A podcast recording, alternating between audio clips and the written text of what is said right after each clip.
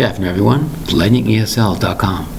I'm also available on Instagram at lightningesl.53. Today's word is masquerade. Masquerade.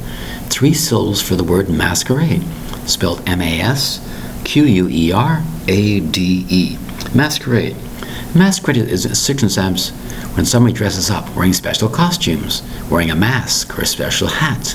They're masquerading for a party. They look like different people. You might say to yourself, why do they do that?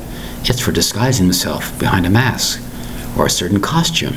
It's called a masquerade. You might be going to a masquerade party. Like, for example, during Halloween, people dress up in different things. It's also a masquerade.